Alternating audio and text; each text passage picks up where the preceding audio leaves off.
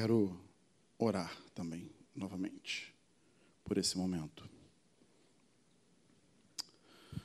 Paizinho, eu quero também te pedir, nesse momento, em que tu prepare os nossos corações para aquilo que vamos ouvir hoje, Senhor.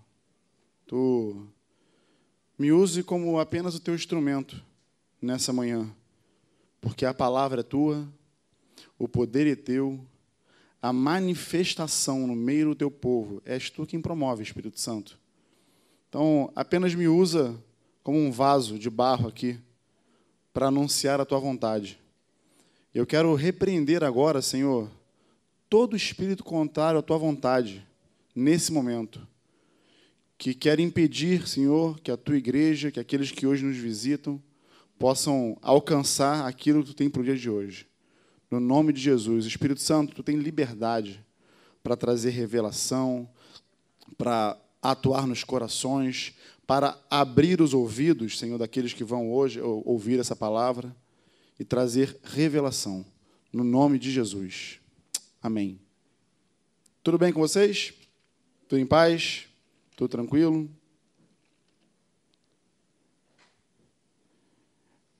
Eu quero ler um texto com vocês, começar lendo esse texto. É, pessoal aí de casa vai me perdoar, quem está assistindo. Eu dei só um versículo, né? Eu vou ler alguns aqui. Eu dei apenas um, que eu acho que ele é, é o que vai abrir aqui o, o tema. Está em Êxodo, livro de Êxodo, 27, versículo 20 e 21. Diz assim: Ordenarás aos filhos de Israel que te tragam azeite puro de olivas amassadas para o candelabro, para que haja lâmpadas continuamente acesas no recinto. Arão e seus filhos manterão essas lâmpadas acesas na tenda do encontro, fora do véu que está diante das tábuas da aliança, para que queimem desde a tarde até amanhã perante o Senhor. É um decreto perpétuo para gerações dos filhos de Israel. Bom, era responsabilidade dos sacerdotes no Antigo Testamento é, manter é, as chamas desse candelabro acesa. Na verdade, aqui o contexto desse tema aqui é, foram as ordenanças que o Senhor havia dito ao seu povo, a Moisés, para poder construir um tabernáculo, construir um templo. Então, essa parte aqui em específico, ele, tá, ele já tinha falado da construção de um candelabro, e ele agora está dizendo para que, que o candelabro ia servir. Bom, para que o candelabro ia servir? Ele servia para poder ficar num lugar no templo. Então, no Antigo Testamento, existia um lugar no templo que era o Santo dos Santos, ou o lugar Santíssimo, aonde ali ficava a Arca da Aliança, né? e dentro da Arca da Aliança as tábuas, a vara de Arão, os, os pães da proposição. É ali era onde Deus se manifestava ao sumo sacerdote. Tinha um véu, uma cortina espessa, que separava esse lugar do lugar santo, que era o lugar onde os sacerdotes faziam seus trabalhos. E esse candelabro, ele ficava justamente nesse lugar. Ele não ficava lá dentro do Santo dos Santos, ele ficava nesse lugar é, é, é, para poder iluminar a, a, aquele lugar e também traz um simbolismo. Por que, que Deus pede? Na verdade, é, é um, é um estatuto perpétuo, ou seja, é um mandamento. Ó, essa luz, ela nunca deve se apagar. Essa luz, ela não vai se apagar nunca. Então, o sacerdote ele tinha incumbência, ele tinha a responsabilidade de todos os dias entrar no lugar santo, eu não sei se vocês é, imaginam, mas um candelabro é aquele onde tem seis hastes, três hastes para um lado, três para o outro e uma central que faz aqueles sete braços do candelabro. E na, na ponta deles existia um recipiente é, mais ou menos de 250 ml, um copo que a gente bebe aí mais ou menos, aonde o sacerdote ele colocava ali o azeite, colocava um pavio, né? e aí mantinha-se a chama acesa continuamente. Essa chama ela não poderia se apagar nunca. Primeiro, porque era a única peça que trazia iluminação ao recinto. E segundo, ela representava a presença de Deus no meio do seu povo. Era uma ilustração, era uma figura representativa de que a presença de Deus estaria com aquele povo perpetuamente. Existe até uma história interessante, é, onde os judeus contam, não está na Bíblia, mas é uma história judaica. Eu fiz questão de, de, de, de trazer isso hoje, porque eu até creio que isso tenha acontecido, porque tantas outras coisas maiores aconteceram, né? É, mas dizia-se que os sacerdotes eles tinham o costume de presenciar um milagre nessa tarefa em questão. Então a história hebraica diz que os sacerdotes eles tinham o costume de visualizar, de ver um milagre ocorrer praticamente todos os dias, quando eles iam fazer essa manutenção, fazer essa incumbência, esse mandamento. Qual era? Na verdade, o óleo ele, ele se queimava e todas as três hastes de cada lado se apagavam. Porém, a, a haste central, a luz da haste central, ela permanecia acesa. Como? Se a mesma quantidade de óleo, de azeite, é, era igual, era a mesma quantidade, para todos os recipientes. Nada mais claro de que Deus ali fazia manifestar a sua presença, um milagre para poder lembrar o sacerdote ao povo de que ele estava presente. E aí o sacerdote ele fazia a limpeza dos, dos outros recipientes, dos seis recipientes restantes, trocava um pavio, e aí a partir da chama central ele reacendia as demais. E isso continuamente. Há até histórias, inclusive, no período intertestamentário, aonde na revolta lá de Macabeus, não havia óleo suficiente para poder manter essas chamas acesas, como o decreto que o Senhor havia mandado, né? E os sacerdotes choraram por isso, né? Mas diz que as chamas não se apagaram. Enquanto houve a purificação do templo, quando os judeus retomaram Jerusalém nessa revolta, eles precisavam purificar o templo, porque os, os povos pagãos ofereceram sacrifícios ali a ídolos no templo de Jerusalém. Quando eles retomaram de volta, eles precisaram passar por um rito de purificação. Só que não tinha azeite suficiente, estava escasso naquele momento. E aí, o azeite que tinha, pouco, foi suficiente para todo o período de purificação. Né? Então, são os milagres dentro desse de algo tão que passa tão batido, tão despercebido aos nossos olhos, mas são milagres, né?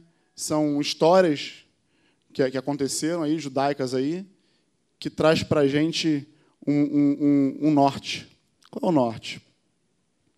A gente sabe que o Antigo Testamento, viu?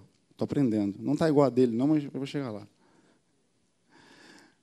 A gente sabe que o Antigo Testamento ele é o que? Sombra para o Novo Testamento. Tudo que está no Antigo Testamento é revelado no Novo.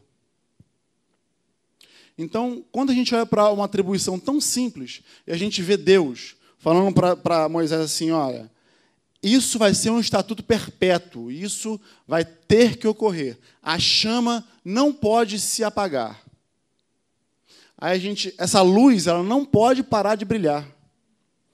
Quando a gente para para olhar e ver o desenrolar da história, você vê que Deus aqui, nesse momento, no Antigo Testamento, com Moisés, se relacionava com seu povo de uma maneira, ok?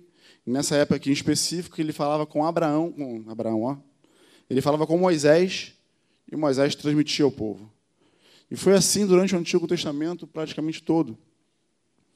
Até que veio Jesus. Jesus veio ao mundo, não é isso? Jesus era quem? Quem ele declarou que era? Jesus era a luz do mundo. Ele não fala isso lá em João? João 8,12. Antes eu vou ler, na verdade, João 1. No princípio era o Verbo, e o Verbo estava com Deus, e o Verbo era Deus. ele estava no princípio com Deus, todas as coisas foram feitas por intermédio dele, e sem ele, nada do que foi feito se fez. A vida estava nele, e a vida era a luz dos homens.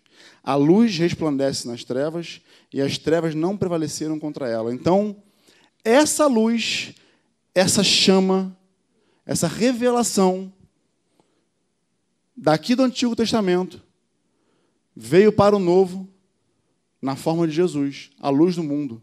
Eu sou a luz do mundo. Não é isso que Jesus falou? João 8, 12. Jesus fala assim: Eu sou a luz do mundo. Quem me segue não andará nas trevas, pelo contrário, terá luz na vida, da vida, terá a luz da vida. Não é isso? Então, a partir daí, a maneira com a qual nós nos relacionamos com essa luz muda. Nessa época de Jesus, já mudou do Antigo Testamento para o Novo. Agora, o próprio Deus se fez luz e habitou na terra. E ele falou que enquanto ele estava no mundo, ele era a luz do mundo, ou seja, era ele quem, quem dava revelação, quem dava direção, quem trazia clareza para o olhar. E ele chamou os seus discípulos ali, fazendo com que isso acontecesse. Bom, passado todo o ministério de Jesus, vamos avançar três anos. A gente se vê lá em João 14, na verdade, quando ele fala que ele iria para o Pai, já anunciando a sua morte, mas ele nos daria um outro consolador. Não é isso? Jesus falou isso, eu vou para o Pai, mas eu vou, não vou deixar vocês órfãos, não vou deixar vocês sozinhos. Eu vou enviar um outro consolador. E esse consolador, ele vai conduzir vocês, vai revelar vocês, vai ensinar vocês, não é isso? E aí Jesus aponta para o Espírito Santo. Então, a partir de agora, quando eu for assunto aos céus, a partir de agora, quem vai com vocês nesse caminho, quem vai com vocês nessa estrada, é o Consolador, é o Espírito Santo. João 14, 26, ele fala assim: ó, Mas o Consolador, o Espírito Santo, a quem o Pai enviará em meu nome, esse vos ensinará todas as coisas e vos fará lembrar de tudo que vos tenho dito. Então, hoje, do Antigo Testamento, de um simbolismo, de um candelabro, de uma chama que não poderia se apagar, passando por, pelo Senhor, que era a luz encarnada, a chama viva, nós hoje vivemos um tempo, uma dispensação, segundo os estudiosos falam.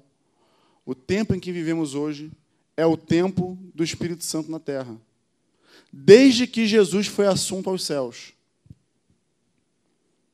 Desde que Jesus foi assunto aos céus, nós vivemos nesse momento da história da nossa vida com o Senhor, sendo conduzidos pelo Espírito Santo.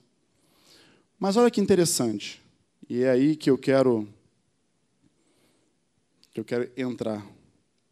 Paulo, em Tessalonicenses, 1 Tessalonicenses 5,19, ele vem trazendo diversas instruções para aqueles irmãos. E ele fala assim, dentre as instruções ele fala, não apagueis o Espírito, ou não extingais o Espírito, ou não apagueis o fulgor do Espírito. As traduções falam. E tudo o que Paulo fala nesse, nessas quatro palavras aí, né, nesse versículo tão pequeno, diz muito sobre a nossa capacidade, a nossa capacidade de limitar, de apagar alguém tão poderoso dentro de nós. Nota o seguinte, amados: nós temos um sacerdócio. Nada mudou é, o serviço, na verdade, ele não mudou do Antigo Testamento para os dias de hoje na minha vida e na tua vida. Ok? No Antigo Testamento, os sacerdotes tinham a incumbência de manter a chama acesa. Então, existia uma tarefa que eles faziam para isso. Existia um trabalho que eles realizavam. Hoje, não é diferente entre nós. Você tem um sacerdócio diante do Senhor. Não é isso? E você, o que Paulo está falando aqui, não extingais o espírito, é porque justamente se nós não exercermos o nosso sacerdócio, aquilo que fomos chamados para fazer, para realizar, esse espírito, ele se apaga de nós. O Espírito Santo, alguém tão poderoso. Para para pensar, desde que Jesus foi assunto aos céus, ele deu, ele deu uma, uma incumbência aos discípulos. Ele, ele falou assim: ó, vão até Jerusalém, fiquem lá, permaneçam lá até que do alto vocês sejam revestidos de poder. Então fiquem lá orando, buscando. Exerçam o sacerdócio de vocês e orem e busquem até que do alto vocês sejam revestidos de poder. Então isso aconteceu. Foram cheios do Espírito Santo, né? Viram, tiveram uma visão lá de línguas repartidas como de fogo sobre suas cabeças. O som de um vento invadiu a casa. A casa ficou toda cheia, ficou plena do Espírito Santo e todos foram batizados. Dali para frente, né, o Espírito Santo começou a atuar na vida da igreja. Vou falar aqui, por favor, tentem me compreender, na, na carreira solo. Que agora era a dispensação do Espírito Santo, agora era, era, era o momento do Espírito Santo dar continuidade àquilo que foi começado lá atrás. E aí você vê o Espírito Santo conduzindo Pedro até a casa de Cornélio. E aí você vê o Espírito Santo é, é, batizando Cornélio e a família. Né? Na verdade, é, tem pregadores que falam que o nome do livro não deveria ser Atos dos Apóstolos, e sim Atos do Espírito Santo. Você vê Filipe saindo de Samaria, uma cidade avivada, cheia do Espírito Santo, onde ele passou lá, tacou fogo na cidade pregou o evangelho, e aí você vê ele saindo indo para o deserto, pregando até. Não, na verdade foi o contrário, né? Ele estava. Foi até o. O, o, o, o etíope. Etíope, né? Isso, o cara me fugiu agora na nacionalidade do cara. Ele foi até o etíope lá, no deserto, dali ele já foi arrebatado para Azoto. Você vê o Espírito Santo atuando assim de maneira poderosa na terra. Poderosíssima. E aí, nós, aí você vê Paulo, por outro lado, falando assim: não extingais o espírito. Para pensar. Eu cheguei a falar em uma outra oportunidade da pior coisa que poderia acontecer na vida de um homem.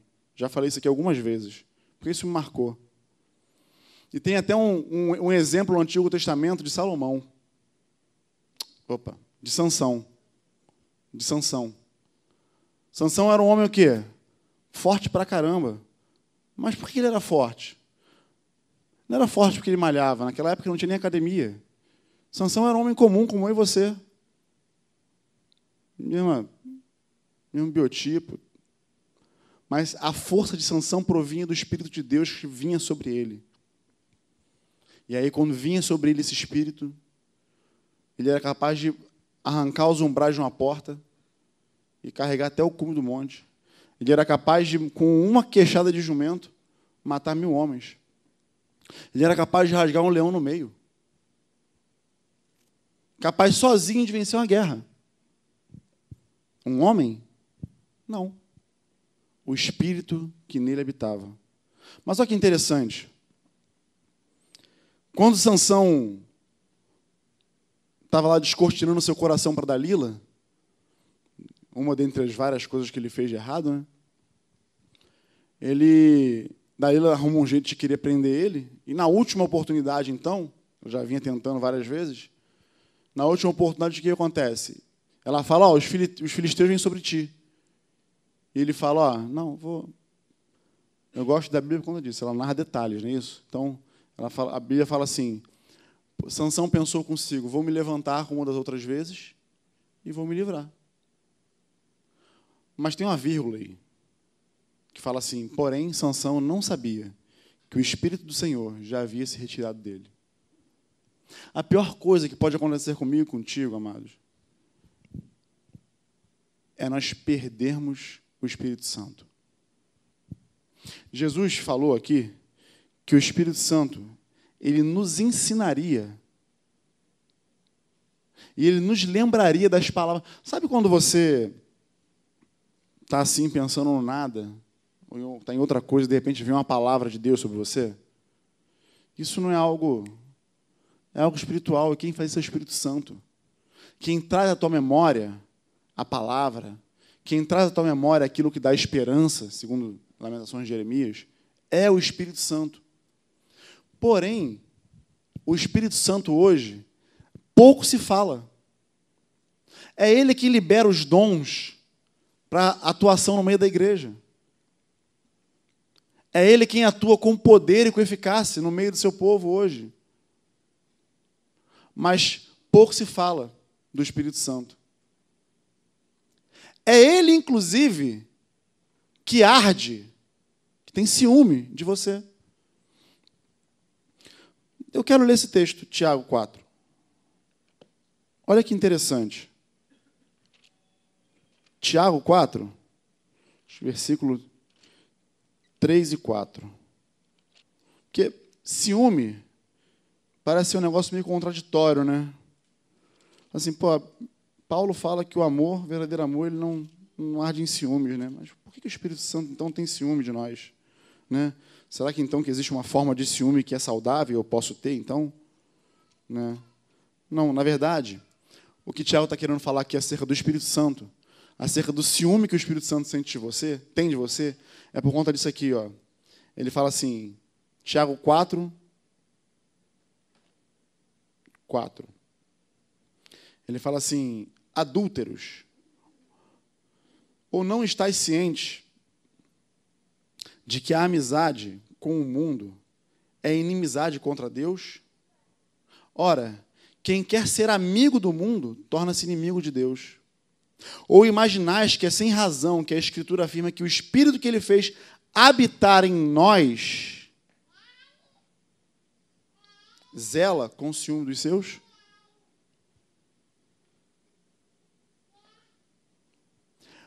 O Espírito Santo não tem ciúme de você por qualquer motivo. Na verdade, essa preocupação que ele tem com você é para que você não se torne amigo do mundo. Porque ele sabe que o mundo não tem nada de atrativo que vá fazer com que você alcance o objetivo final da tua vida, da minha vida. Que é o quê? A vida eterna. A coroa da vida que está aguardando a tua e a minha chegada. E aí é justamente por isso que o Espírito Santo zela por nós.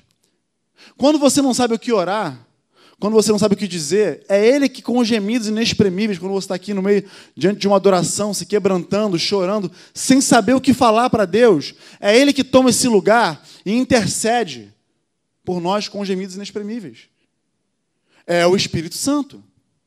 É Ele que se faz presente aqui hoje. É Ele que a gente traz a consciência da presença de Deus em nós. É o Espírito Santo que nos impulsiona a falar do senhorio de Cristo. É o Espírito Santo que nos motiva a botar a cara na janela e se expor. E falar. É Ele que nos motiva a romper com nossos medos, quebrar com os nossos limites e ir além. É o Espírito Santo. Mas como alguém tão poderoso É Deus. O Espírito Santo não é Deus, amados? Terceira pessoa da Trindade? Deus Pai, Deus Filho, Deus Espírito. Ele é Deus. Tem os mesmos atributos que o próprio Deus. Que o próprio Deus. Os mesmos atributos que Jesus. A diferença é a, a atuação. É a maneira como ele age, como ele atua no meio do seu povo. E hoje parece que a igreja está meio perdida com relação a isso. Porque tudo que o Espírito Santo quer é fazer com que a gente nos aprofunde no relacionamento com Ele.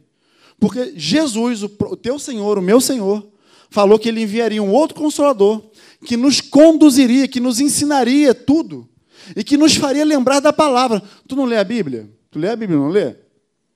Mas, poxa, você tem a Bíblia de cor e salteado? Alguns até têm.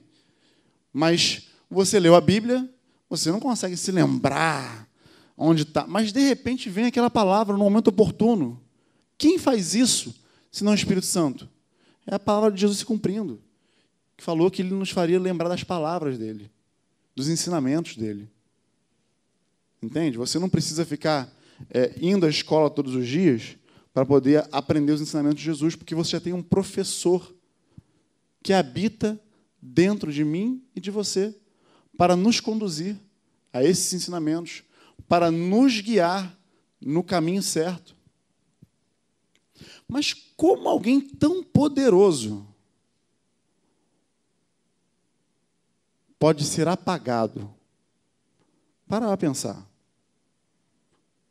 Para para pensar como você e eu podemos extinguir esse fogo, essa chama, essa luz de dentro de nós. Naquela época, já era algo para. Ó, Paulo falou isso naquela época. Hoje a gente pode até colocar assim a, a justificativa. Não, hoje tem muito mais entretenimento, né? Naquela época era só caçar, comer pão, ir para a tenda, crescer e multiplicar. Naquela época as coisas eram mais simples. Hoje não, hoje tem muito entretenimento, hoje a guerra é maior. Hoje, de repente, aí, se a galera de antigamente morar, mor, vivesse nessa época aqui, não, não era muito certo, não. Eles iam ver que a guerra, a guerra é tensa. A gente pode querer se justificar dessa forma. Porque no momento, o momento em que nós vivemos como mundo, tem muitas coisas para a gente fazer. 24 horas é pouco no dia. Né? Tem gente aí que é, são os viciados em trabalho, que passam 18, 20 horas trabalhando, pouco tempo dormindo. Tem muita gente que arruma muita coisa para fazer, exceto dar prioridade àquilo que tem que ser prioritário na sua vida. E isso acontece já desde aquela época, quando não tinham tantas distrações assim, segundo o nosso entendimento em, em comparação com hoje. Mas é porque, na verdade, existe uma barreira, existe um problema que nós precisamos vencer, vencer todos os dias da nossa vida. E esse problema chama-se carne. Essa carne, esse, esse, esse desejo, essa tua alma, carne, alma, essa tua vontade, a minha e a tua vontade, e é o que Paulo está falando aqui, é o que Paulo quer dizer aqui, falando para a gente não extinguir o espírito, é que a minha vontade e a tua vontade pode ser mais forte do que a vontade do Espírito Santo na minha vida, na tua vida. E aí percebe que nós sempre vamos nos deparar com a nossa vontade e com a vontade do Espírito Santo. Nós não podemos, principalmente no, nos dias de hoje, nos deixar levar pelas nossas vontades. Para para pensar, querido. Como alguém como nós é capaz de apagar e resistir ao Espírito Santo. E ainda assim ele fala, e ainda assim ele conduz, e ainda assim ele te chama. Ó, o Espírito Santo, é uma pessoa tão importante que é uma mulher chamada Catherine Kuhlman. Não sei quantos já ouviram falar dela. Ela, num culto, para milhares de pessoas,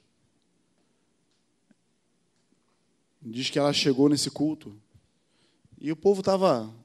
Imagina, né? a gente aqui já faz uma bagunça, né? Somos poucos, imagina num culto de milhares de pessoas. Né?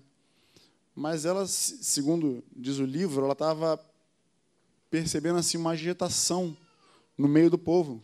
E ela pura e calmamente pegou assim, pegou o microfone e falou, falou assim, amados, não entristeçam o Espírito Santo. Ele é tudo que eu tenho. Disse que quando ela falou isso, foi um quebrantamento ela falou só isso. Não, é uma, não são palavras mágicas.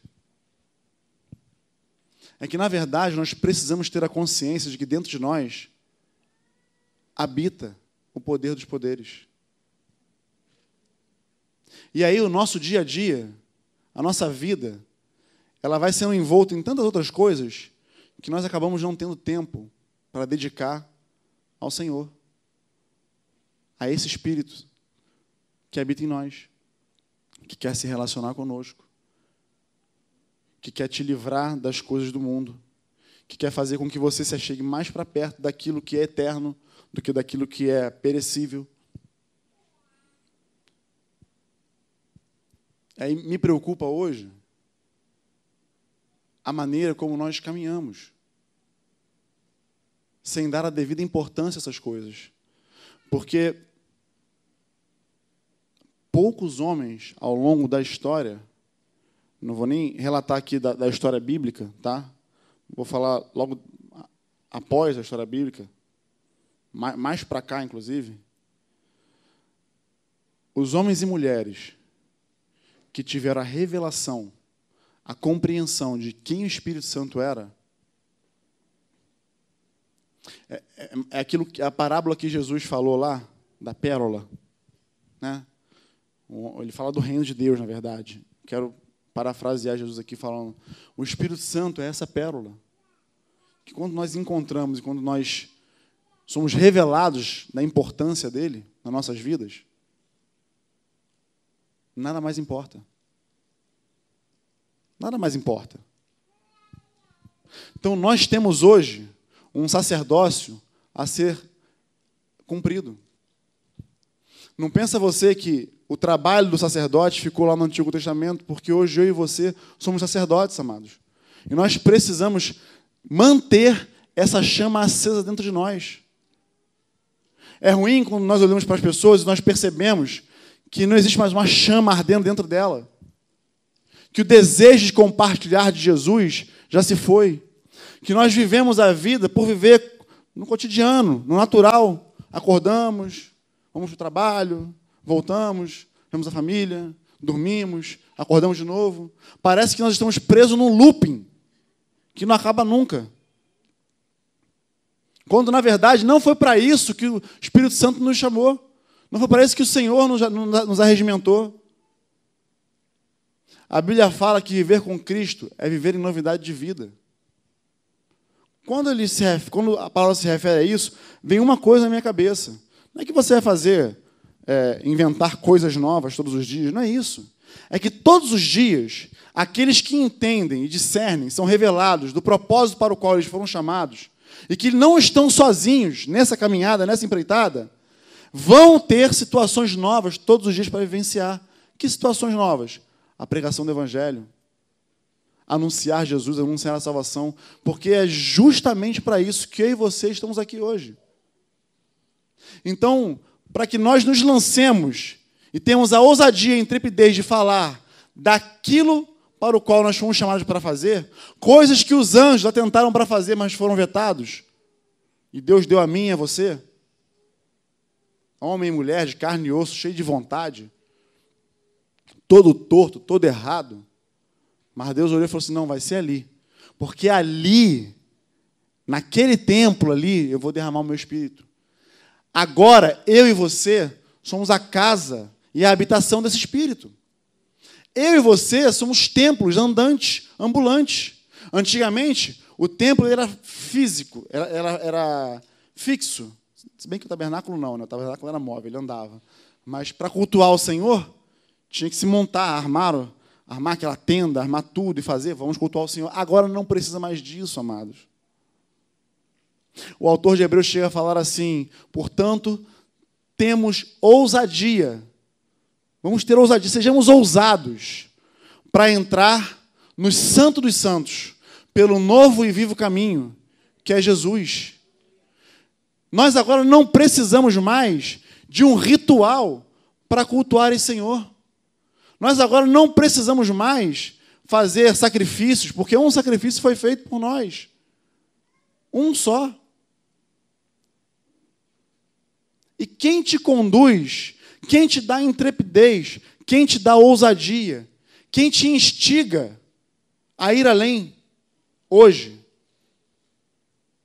se não o Espírito Santo que você habita?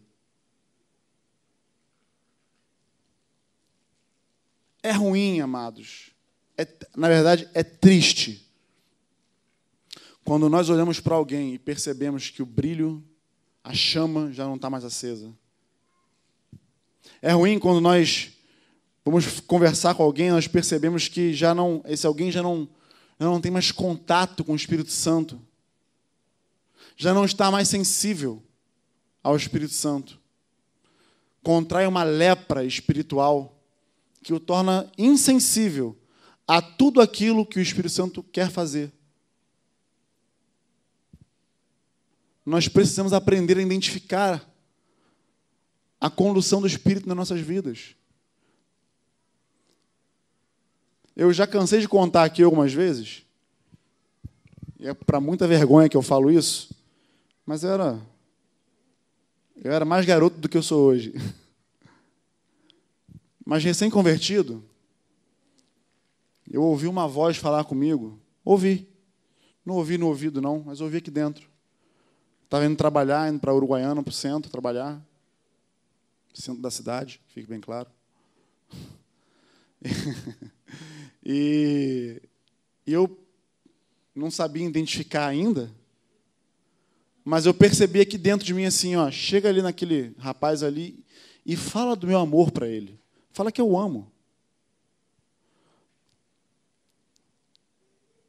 E aí eu cheio de justificativa. A primeira qual é? Eu, hein? Parada doida, nem conheço o cara. Coisa da minha cabeça. A primeira coisa que a gente pensa acerca do Espírito Santo. Isso é coisa da minha cabeça. Aí eu, deixa pra lá, não conheço o cara, eu, nada a ver. Vou falar o que pro cara? Nem sei o que falar. Bom, perdi a oportunidade. E tomara a Deus que outra pessoa tenha sido mais ousada que eu e tenha achado aquela pessoa e falado com ela. Porque eu não, não pude ser um instrumento nas mãos de Deus. Não pude ser um instrumento do Espírito, ser conduzido por Ele. Porque eu não consegui discernir a vontade dele para mim naquele momento. Mas quantas oportunidades você e eu, além dessa, acabamos perdendo por achar que são coisas da minha e da sua cabeça. Você acha que você é capaz de imaginar algo assim?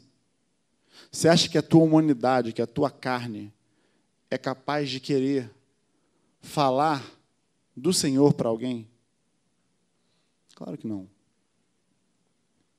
Quem nos inspira a fazer isso é o Espírito Santo, que habita em nós. Ele habita em mim e você. E Ele é quem nos move a fazer essas coisas.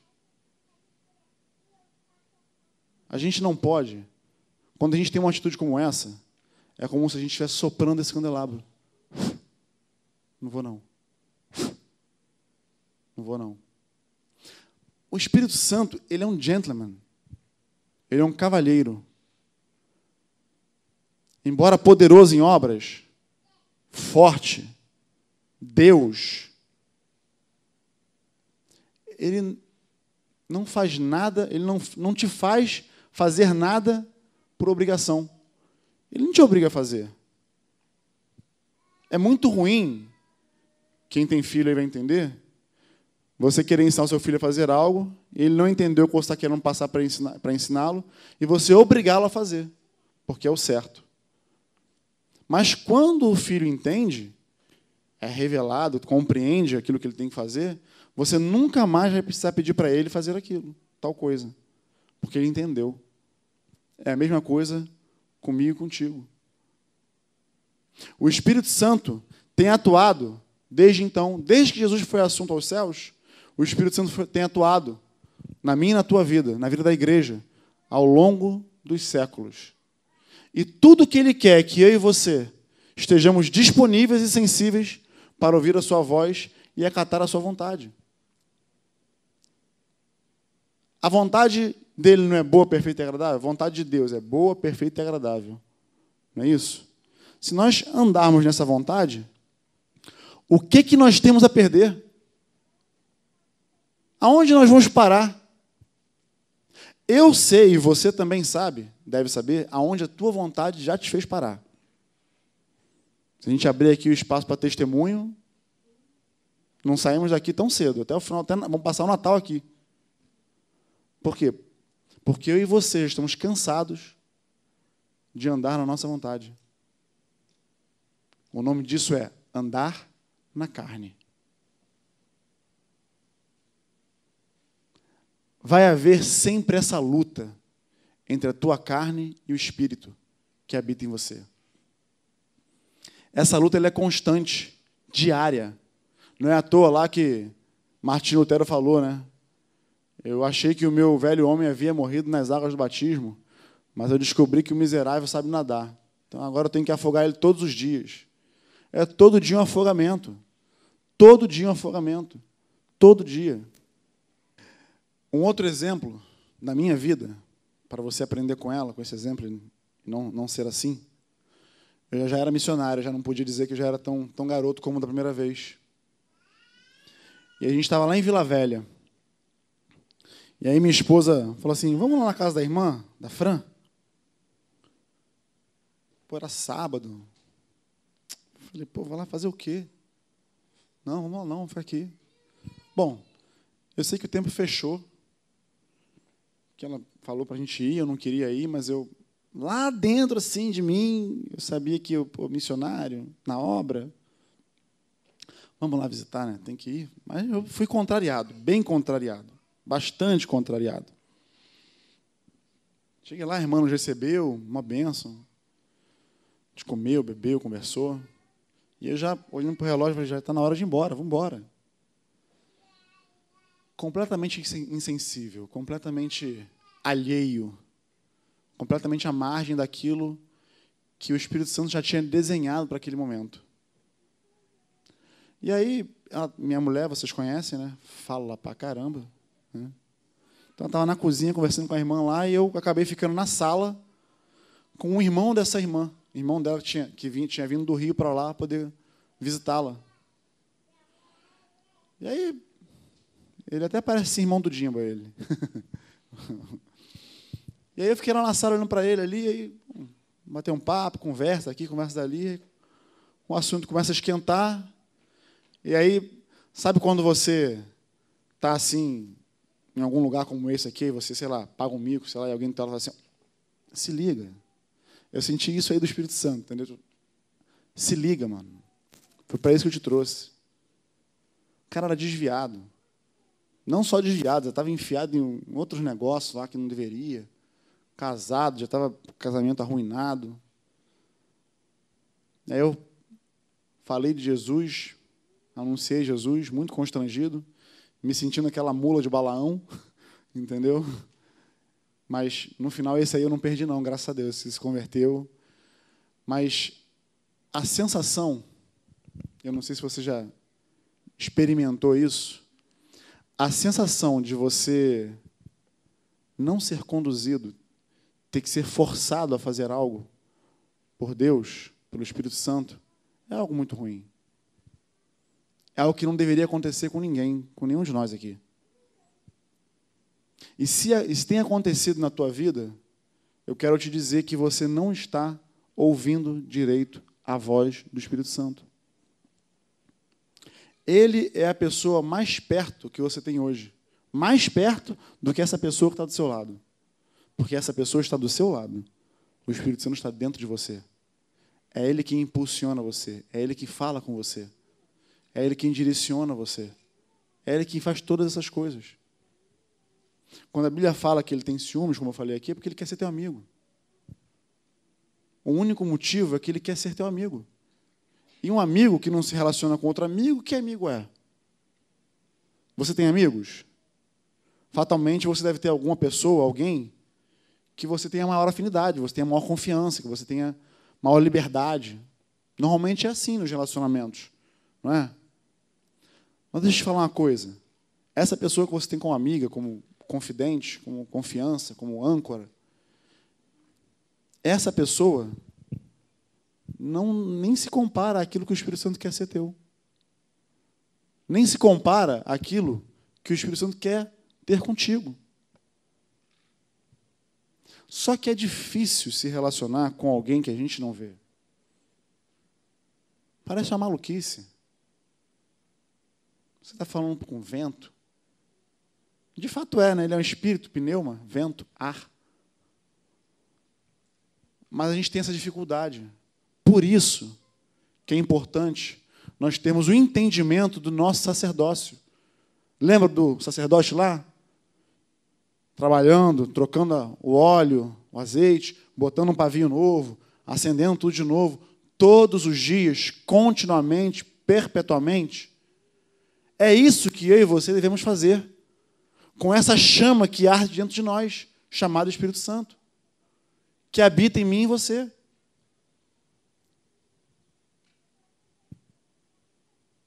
Eu queria te dizer, quero te dizer, que nem tudo está perdido. Que o próprio Senhor falou que ele jamais deixaria apagar o pavio que fumega. Se você hoje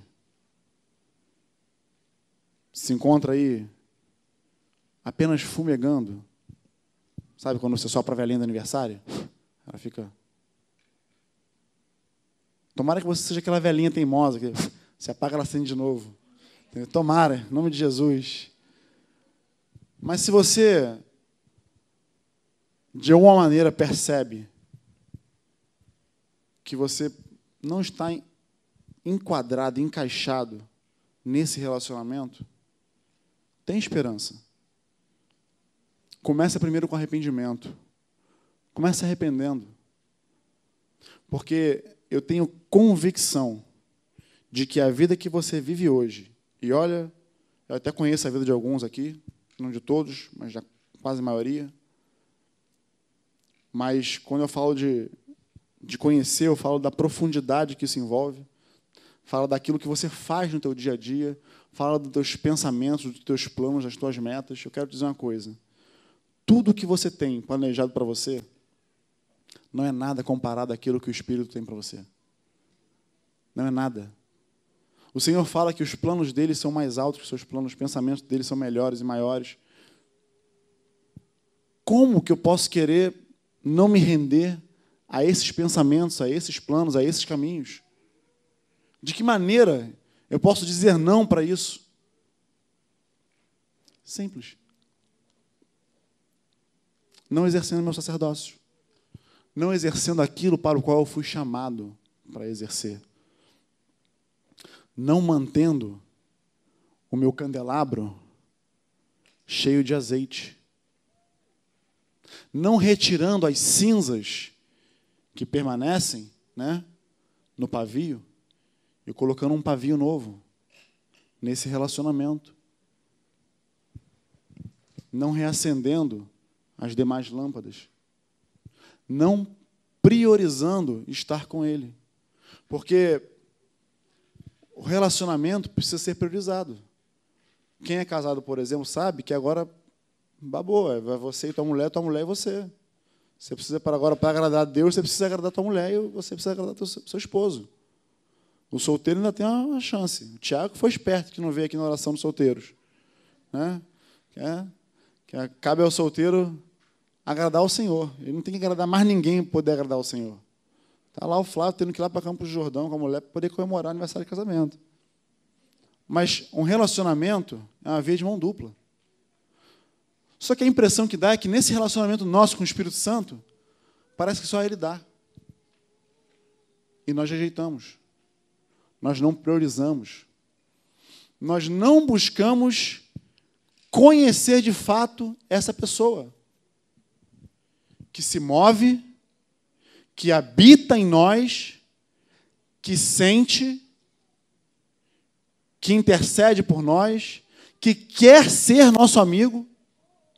Está implícito aqui, está escrito, acabei de ler para vocês aqui. A, a, a, o contexto da palavra é até interessante. Vou ler mais uma vez aqui, mas eu vou ler do 4, 1, para você entender o contexto. Tiago está falando de batalhas, de guerras, de desejos e vontades interiores. Tiago está falando da tua vontade, da minha vontade. Tiago fala assim: de onde vêm as batalhas os desentendimentos que há entre vós? De onde, se não das paixões que guerreiam dentro de vós? Cobiçais e nada tendes, matais e invejais, porém não conseguis obter o que vós desejais, o que desejais. Viveis a brigar e a promover contendas, todavia nada conquistais porque não pedis. E quando pedis, não recebeis, porque por quanto pedis com motivação errada, simplesmente para esbanjar em vossos prazeres. Vê se o que o Tiago está falando aqui não é uma realidade do, do mundo em que vivemos. Tem muita gente que se descrente que fala, não, tudo posso daquilo que me fortalece. Senhor, meu pastor, nada me faltará. Que usa essa relação com Deus, que tatua na pele essas coisas, mas que não tem vida alguma, sequer conhece a pessoa do Espírito Santo. Sequer se relaciona, mas estão a posse da palavra. Não, eu posso todas as coisas naquele que me fortalece. Não tem nem entendimento do que está falando.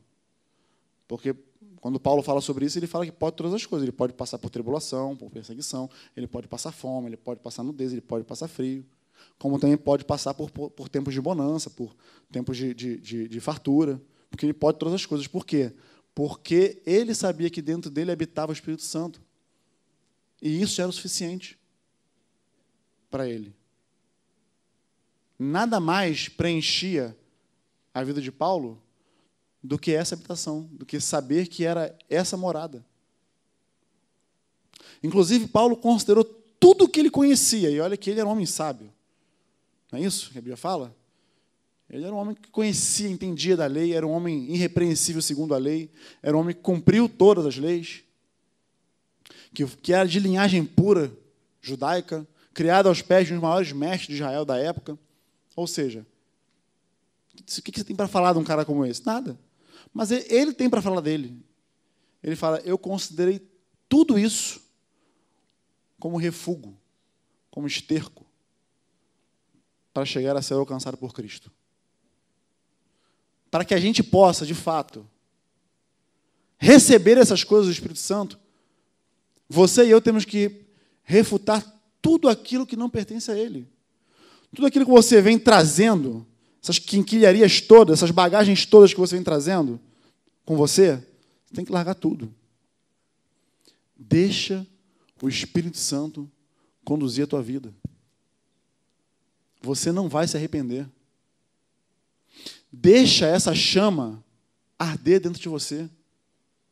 A minha vida, a tua vida só tem sentido por causa dele.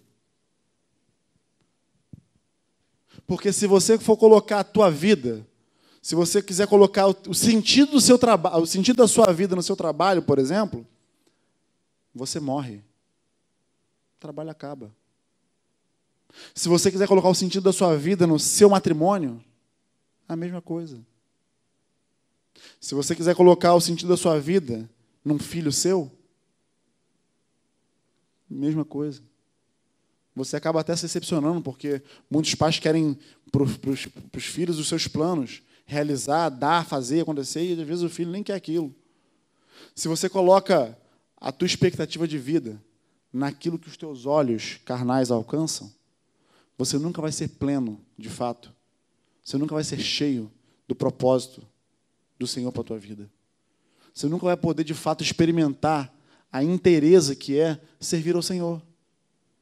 Enquanto eu e você estivermos andando por esse caminho, de ficar arrastando essa bagagem que não pertence a nós, de ficar arrastando essas coisas, esses conhecimentos que não vão levar em lugar nenhum,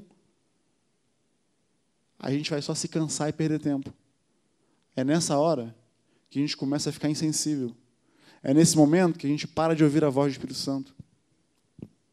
A gente começa a dar prioridade ao tempo de casa. Não é isso? Aí a gente olha para uma neiva da vida que está aí já desde antes do Cidinho nascer.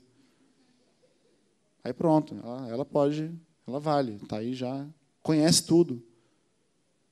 Não é não, amado. Se a gente não, não der ouvidos e praticar aquilo que o Espírito Santo quer de nós, a vida é vazia. A vida é vazia. A vida é exatamente isso, ela entra num looping. É looping fala, Flávio? entra numa, num, num modo de repetição automático. E é por isso que muita gente aí fora fica doido. Começa a somar doenças da alma, doenças que remédio nenhum pode curar. Só o Espírito Santo pode curar esse tipo de enfermidade da alma. Porque quando o Espírito Santo vem sobre nós, ele traz sentido, ele traz propósito para mim e para a tua vida. E esse sentido e esse propósito, para mim e para a tua vida, não tem nada a ver com a sua vida no centro de todas as coisas. A minha vida e a sua vida não é o centro de todas as coisas. A minha vida e a sua vida são instrumentos na mão desse poderoso Deus. E Ele quer te usar. Ele quer fazer com que você saia daqui ciente do propósito para o qual você foi chamado, ciente do significado da sua vida. É caminhando, vivendo e no meio disso, trabalhando, ensinando seu filho, cooperando com a tua esposa, cooperando com o teu marido, cooperando com os amigos do trabalho, cooperando na escola. No meio desse, dessa vida sendo vivida, você não pode excluir o Espírito Santo. Porque se Jesus falou que ele enviaria um outro consolador para nos ensinar e nos fazer lembrar das suas palavras e nos conduzir por esse caminho, se a tua vida hoje, se a nossa vida hoje, não estiver sendo conduzida por Ele, está sendo conduzida por quem? Pela Sua vontade. E olha, a minha vontade e a tua vontade é mais forte do que a gente imagina. E amados, para ir para o inferno, não precisa fazer a vontade do diabo. É só fazer a tua vontade. Que a tua vontade é contrária à vontade de Deus. Gálatas 5,16. A, a briga entre a carne e o espírito. Não é isso? Texto conhecidíssimo. Nem é necessário ler aqui, você já sabe ele de cor. A carne se opõe ao espírito, e o espírito se opõe à carne, para que vocês não para que você não faça aquilo que você quer. Quem ganha essa guerra? Quem ganha essa briga? Aquele a quem você alimenta mais. Aquele a quem você prioriza mais. Se o teu bem-estar social é mais importante do que a tua vida com Deus, logo a sua carne está bem satisfeita. Olha que interessante, nunca houve tantos obesos no mundo. Porque as pessoas têm compulsão alimentar. Não é uma fome porque você quer comer e saciar. É uma fome compulsiva. Da mesma forma, o alcoolismo. O cara que bebe, mas não é para degustar. Ele bebe para a alma, para o vazio que tem dentro dele. E nós nunca vivemos como hoje numa geração tão vazia, tão carente, tão doente como a nossa. E aí eu te pergunto: quem é o remédio? Quem é a cura para isso tudo? Quem? O Espírito Santo. Quem carrega essa presença? Você carrega essa presença para onde você vai, amado. Porque você é um templo ambulante. Mas como está o teu templo? Como está a tua vida? Você tem exercido seu sacerdócio? Tem mantido o seu templo funcionando? Tem feito aquilo que o Senhor ordena que você faça? Tem mantido limpo o local?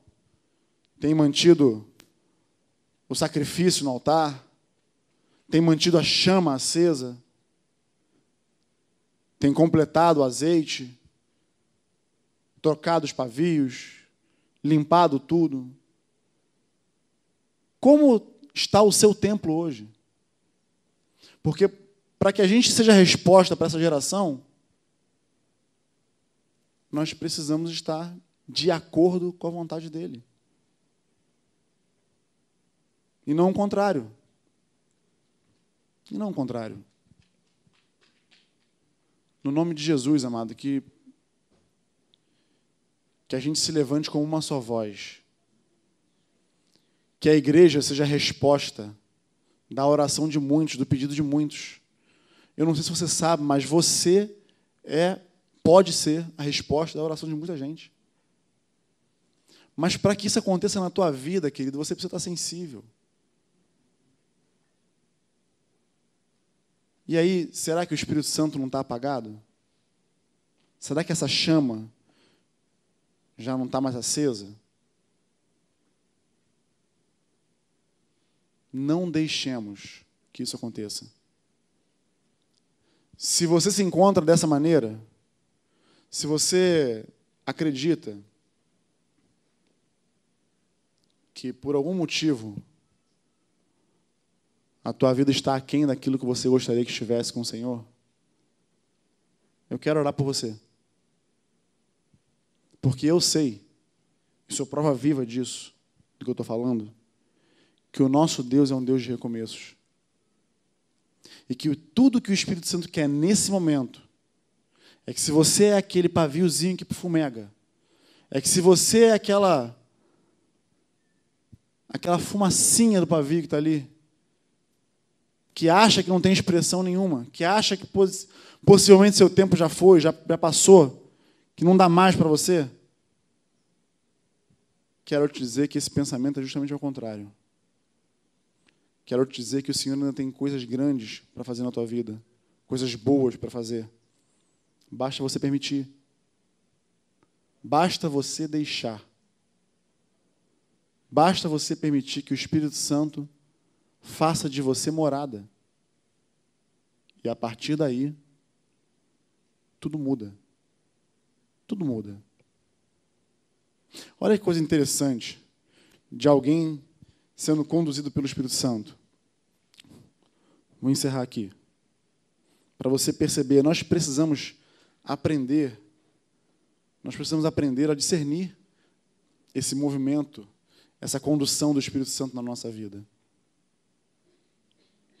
Enquanto nós não aprendermos isso, enquanto nós não discernirmos essa importância, a gente vai ficar, vai ficar correndo na esteira. Quem já correu na esteira aqui? Você não vai para lugar nenhum. E o pior de tudo, você faz meia hora, gasta 50 calorias. Problema. Mas é a mesma coisa correr esteira. Você não vai para lugar nenhum. Por quê? Porque está realizando a tua vontade. Mas quando a gente olha, por exemplo, o livro de Atos, queridos, é um livro perfeito para esse momento. Porque aqui você, você consegue enxergar a movimentação do Espírito Santo. Olha que interessante. Pedro, se eu não me engano, depois de realizar o um milagre lá de Dorcas, foi logo depois que ele foi para a casa de Simão Curtidor, não é isso? Isso aí. Só para não abrir aqui para não tomar mais tempo. Então Pedro está lá na casa de Simão, curtidor, várias curtidas. Ele curtia couro, né? o cara trabalhava com couro. Ele estava orando. Pedro estava fazendo o quê? Orando. Afiando esse relacionamento. Porque agora tudo mudou. Tudo mudou para Pedro. Pedro ele tinha o costume, foi acostumado a ver o mestre realizando todas as coisas. Pedro se ancorava, se sustentava em Jesus. E agora, de repente, ele vê Jesus, não vai não, fica aqui. Como é que vai ser agora? É algo novo. Pedro teve que exercitar a fé dele, confiar na palavra de Jesus, falou: ó, vai lá, ora lá, fica lá orando, até que do alto seja revestido de poder. E quando isso acontece, quando isso acontece, o primeiro discurso de Pedro, 3 mil almas se converteram. E aí você já percebe que Pedro já não é mais aquele mesmo homem que havia negado Jesus. Porque o Espírito Santo ele tem esse poder transformador na tua vida. Ele transforma você de alguém sem expressão, de alguém tímido para alguém ousado, para alguém que começa a ser usado por ele para alcançar pessoas. Então esse Pedro estava lá no terraço orando, na casa de um homem lá, Simão. Paralelo a isso, na história, olha a atuação do Espírito Santo, queridos. Olha a atuação do Espírito Santo. Paralelo a isso, na história, tinha um homem chamado Cornélio. Era um homem ímpio, era um centurião. Mas era um homem justo, segundo a Bíblia. Era um homem que dava esmolas, era um homem que orava, que buscava, que tinha sede de Deus. Porém, naquela época, perdido. Não sabia onde encontrar, não sabia como fazer. Não tinha a menor noção para onde ir. Mas ele tinha desejo, tinha vontade. E aí um anjo aparece para ele, seu Cornélio, as suas orações foram, foram ouvidas. Envia dois homens para poder chamar Pedro, que ele vai te falar tudo que ele tem para fazer. Tudo que você tem que fazer. E aí ele vai lá, então envia imediatamente. E aí está lá Pedro no terraço, orando. E aí, enquanto os homens se deslocam, Pedro no terraço orando tem uma visão. Qual é a visão? Baixa um lençol. E nesse lençol tem todo tipo de animal que os judeus não poderiam comer, que eram animais considerados impuros. E aí vem uma voz e fala assim: Pedro, levanta, mata e come. Pedro é legal porque ele, ele diz não para Jesus com muita convicção, né? Não, Senhor, de maneira nenhuma eu vou colocar algo imundo na minha boca. Eita, de novo. Pedro era autêntico. Aí Jesus fala assim: Não chames imundo aquilo que eu purifiquei. Aí você para e pensa: se sou eu ali sentado no lugar de Pedro, ele está falando assim: Caraca, vai rolar um churrasco. Diegão, é nós. Vai ser na minha casa, na tua, porque o Senhor falou comigo. Vários bichos, vários porcos, várias bistecas. Pedro está lá pensando, matutando no que seria aquela visão. É o Espírito Santo atuando aqui dentro. Porque sabia, pelo fato de Pedro ser judeu, ele jamais entraria na casa de um gentio. Jamais.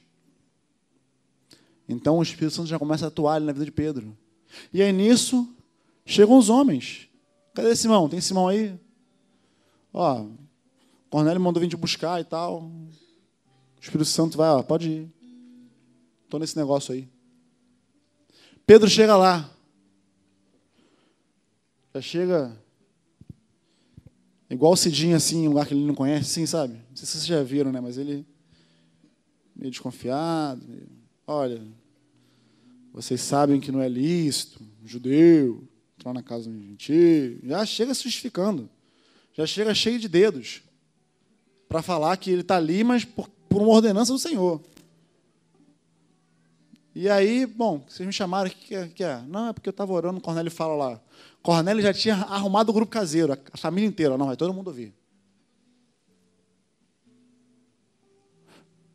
Percebe a sutileza do Espírito Santo nesse momento. Cornélio juntou a família e falou: Olha, explica, tu estava orando, o anjo veio, mandou te chamar, te chamei, então todo aqui reunido, todo mundo aqui agora, o que, que é? O que, que a gente vai fazer? Fala para a gente, a gente não sabe. Aí, ah, tá. Não, então. Aí começa a anunciar Jesus. No meio da pregação, todo mundo batizado com o Espírito Santo. Pedro já falou assim: achei que era só para a gente. Não é não. Os gentios também receberam. E aprouve ao Espírito Santo fazer essa pegadinha bacana de pegar um judeu e colocar na casa de um ímpio e fazer com que o evangelho que hoje chega a mim e a você. Tem algum judeu aqui? Não, né?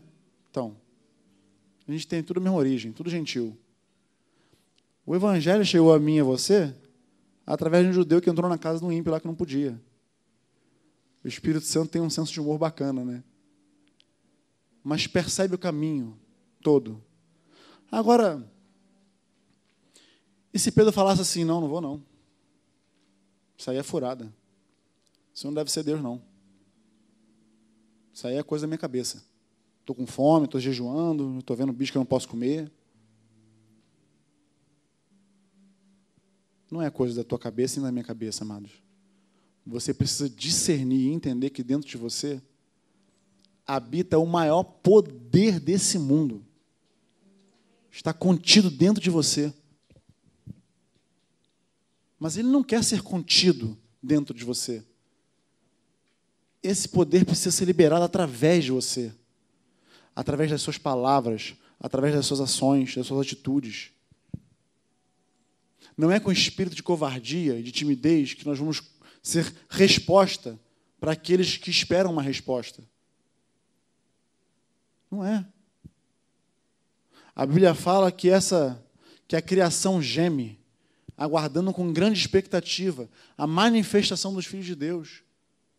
Quando eu e você vamos nos manifestar? Você vai esperar ficar pronto? Não, não, não, estou estudando, ainda não li a Bíblia toda, estou estudando, mas eu vou chegar lá, vou, vou.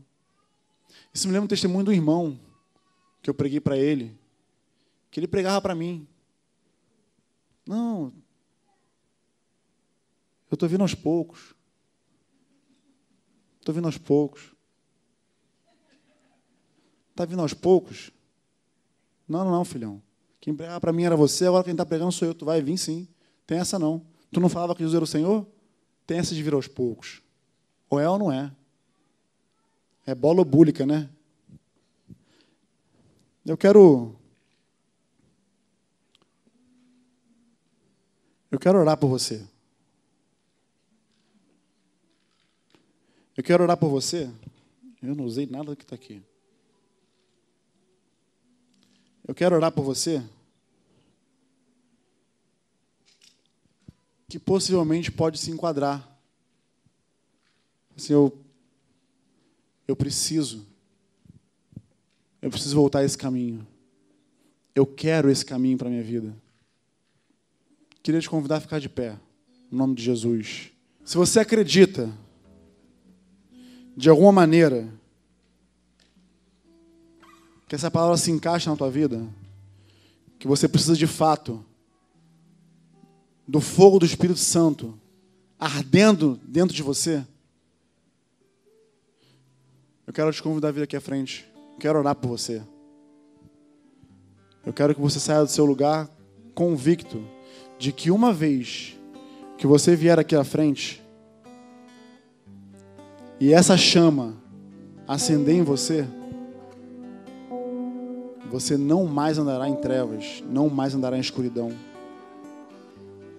Você vai aquecer, vai trazer calor, vai trazer luz para aqueles que estão à sua volta. Porque essa é a função da luz, essa é a função do fogo que arde dentro de você e de mim. Em nome de Jesus. Em nome de Jesus. Espírito Santo, essa é a tua hora. Libera agora, Espírito Santo, teu poder. Libera agora os teus dons. Traz liberdade, Espírito Santo, aos cativos. Liberta agora, Senhor. Tira todas as amarras. quebra com todos os grilhões. Espírito Santo, nós te damos toda a autoridade, todo o poder, toda a liberdade para atuar nessa hora. Olha para a tua igreja aqui, Senhor. Olha para aqueles que vieram aqui à frente, que com as suas ações estão dizendo: que são pavios que estão fumegando, Senhor, diante de Ti, mas que querem voltar a arder com essa chama viva, poderosa que és Tu. Ah, Espírito Santo, em nome de Jesus, toca agora na vida de cada um dos meus irmãos que está aqui à frente. Troca agora os pavios, as, tira as cinzas agora desses candelabros E vem agora trazendo o teu azeite, a tua unção, o teu óleo fresco no nome de Jesus. Vem com o teu poder e batiza. Vem com o teu poder e enche agora, no nome de Jesus. Não por nós, Senhor, porque nós somos homens na tua presença, mas tu és poderoso. Tu tens poder para transformar. Tu tens poder para transformar o perseguidor em perseguido. Tu tens poder para transformar, Senhor, um homem carnal no homem espiritual, como Pedro, Senhor. Tu tens poder para transformar a nossa vida, Espírito Santo. Então faz isso aqui hoje. Faz isso aqui no meio do teu povo, no meio da tua igreja.